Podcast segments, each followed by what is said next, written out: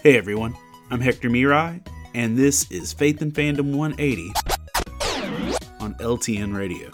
So, even though I'm a die-hard Pokemon Go player, like day one player, uh, battling in Pokemon Go is one of my least favorite things. And I just kind of always feel ill equipped.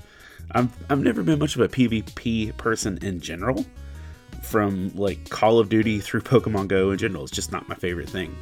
And I had reached level 43 in the game, which meant in order to proceed, I had to not only battle, but also win just a lot of fights. And I sat in that same spot for more than a year. And in that process, I just, you know, I always felt like I don't know who to choose. I don't know what to pick. I never knew who I'm going to be fighting against. It all just sucks. So finally, this morning, like four o'clock in the morning, because I was just having trouble sleeping, I decided to battle a little bit. And I finally picked a team that worked well for me. And it worked so well that I kept winning battles. And finally, I won like 17 battles in a row and finally got to level 44. And I was so excited. But, you know, the one thing I was missing is that I had continually chosen the wrong Pokemon to be on my team.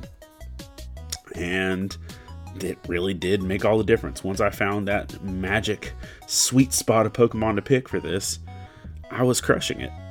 And it reminded me of this verse in Amos 3, verse 3, where it says, Do two walk together unless they have agreed to do so. So often we aren't intentional with who is in our lives, who influences our lives, who gets our time. We just kind of basically just deal with whatever happens.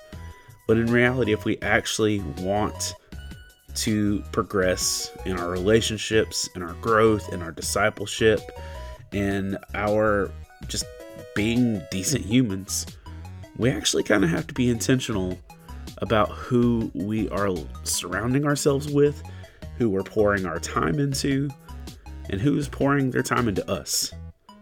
You know, that verse says, Do two walk together unless they have agreed to do so? Maybe you need to agree to actually start letting some people be in your life that will cause you to grow and be stronger. Remember to catch Faith and Fandom 180 every Wednesday morning on the Back Row Morning Show only on LTN Radio. And if you'd like to learn more about Faith and Fandom, head over to faithandfandom.org where you can learn about our Comic Con ministry, podcasts, memes, apparel, and book series. You can even read new chapters before they make it to the next book. I'm Hector Miray, and thank you for spending the last 180 seconds with me.